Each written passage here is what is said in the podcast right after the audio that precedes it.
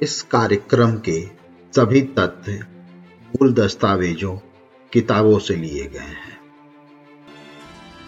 कुलबेली में आपका स्वागत है। आप सुन रहे हैं भारतीय इतिहास, धरोहर और भारतीय संस्कृति से जुड़ा कार्यक्रम, अखंड भारत।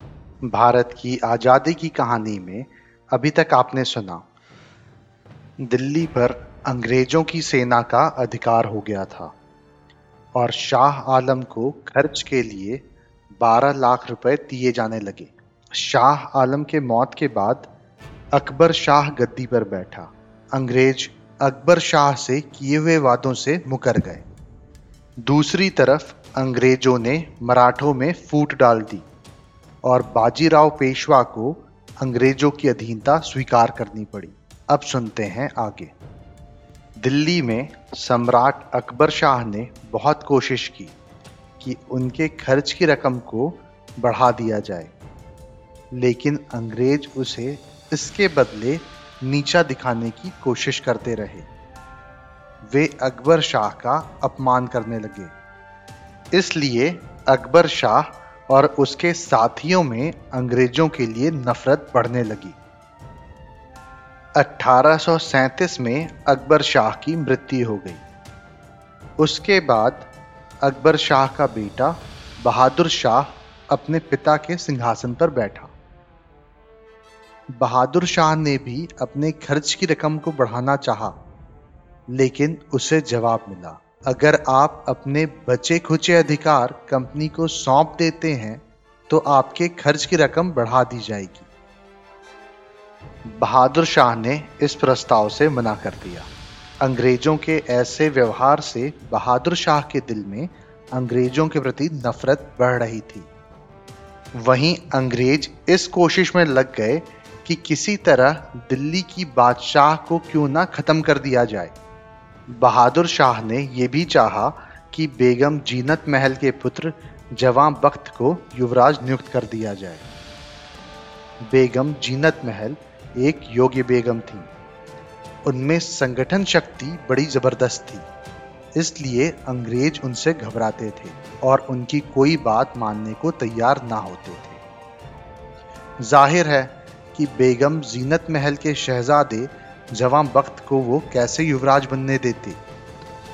बादशाह बहादुर शाह ने अपने शहजादों के दस्तखत का खत अंग्रेज़ों के हाथ भिजवाया कि वो चाहते हैं कि शहजादे जवां बख्त को युवराज बना दिया जाए। इस पर अंग्रेज़ों ने एक नई चाल खेली। अंग्रेज़ों ने एक शहजादे, मिर्ज़ा कोयाश को अपनी ओर मिला लिया। उससे ये समझौता किया कि वो केवल शहजादा कहलाएगा। वो दिल्ली का किला खाली कर देगा और सिर्फ़ पंद्रह हज़ार रुपये मासिक पेंशन लेगा। अंग्रेज़ों ने सन 1856 में बहादुर शाह को भेंट और नज़र देना बंद कर दिया। उन्होंने गवर्नर जनरल की मुहर पर से दिल्ली सम्राट का विशेष सेवक शब्द निकाल दिया। बादशाह की खुलेआम उपेक्षा होने लगी। कंपनी का जो सिक्का बादशाह के नाम पर था, वो भी बंद कर दिया गया। बादशाह के साथ होने वाले इस दुर्व्यवहार का फल ये हुआ कि बहादुर शाह और दिल्ली के जनता में विद्रोह की चिंगारी भड़क उठी। इसी चिंगारी ने अठारह में ज्वालाओं का रूप ले लिया। अठारह में भारतीय स्वतंत्रता संग्राम शुरू हुआ। ये संग्राम किसी एक घटना का परिणाम नहीं था, बल्कि भारत में ब्रिटिश साम्राज्य के बढ़ते हुए प्रभाव और अंग्रेज़ों द्वारा किए जा रहे जुल्मों का फल था। एक ओर दिल्ली के सम्राट बहादुर शाह ज़फ़र के मन में अंग्रेज़ों के प्रति घोर घृणा बैठ चुकी थी तो दूसरी तरफ़ वो हर समय इस चिंता में डूबे रहने लगे कि किस प्रकार मुल्क से अंग्रेज़ों को निकाला जाए।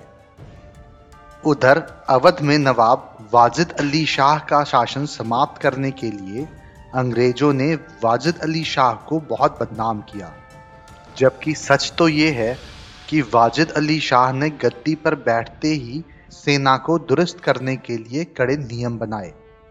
वो रोज सुबह अपनी सेना की कवायद करते और खुद भी घोड़े पर मौजूद रहते। कंपनी के अफसरों को नवाब की हरकतें भला कैसे पसंद आती? लॉर्ड डलहौजी की आज्ञा से लखनऊ के रेजिडेंट वाजिद अली शाह से मिलने आया। रेजिडेंट ने वाजिद अली से कहा नवाब साहब कंपनी के गवर्नर जनरल लॉर्ड डलहौजी चाहते हैं कि आप इस कागज़ पर दस्तखत कर दें। अच्छा क्या लिखा है इस कागज़ में? नवाब साहब आप खुद ही से पढ़ लें। वाजिद अली ने कागज़ पढ़ा। मैं वाजिद अली शाह खुशी से अपनी सल्तनत कंपनी को देने के लिए राज़ी हूँ। अरे ये क्या लिखा है? नहीं बिल्कुल नहीं। मैं इस कागज़ पर दस्तखत नहीं करूँगा। नवाब साहब, आपके लिए यही बेहतर है। आप इस पर दस्तखत कर दें। कंपनी से झगड़ा करना आपके लिए अच्छा नहीं है। लेकिन रेजिडेंट की बात ना मानते हुए नवाब वाजिद अली ने उस कागज़ पर दस्तखत करने से मना कर दिया। तीन दिन बाद कंपनी की सेना लखनऊ के महल में ज़बरदस्ती घुस गई।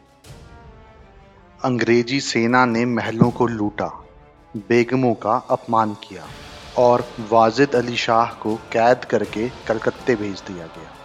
पूरे अवध पर कंपनी का कब्जा हो गया। मुझे उम्मीद है आपको ये कहानी पसंद आई होगी। ऐसी ही और कहानी सुनने के लिए हमारे चैनल को लाइक और सब्सक्राइब करें।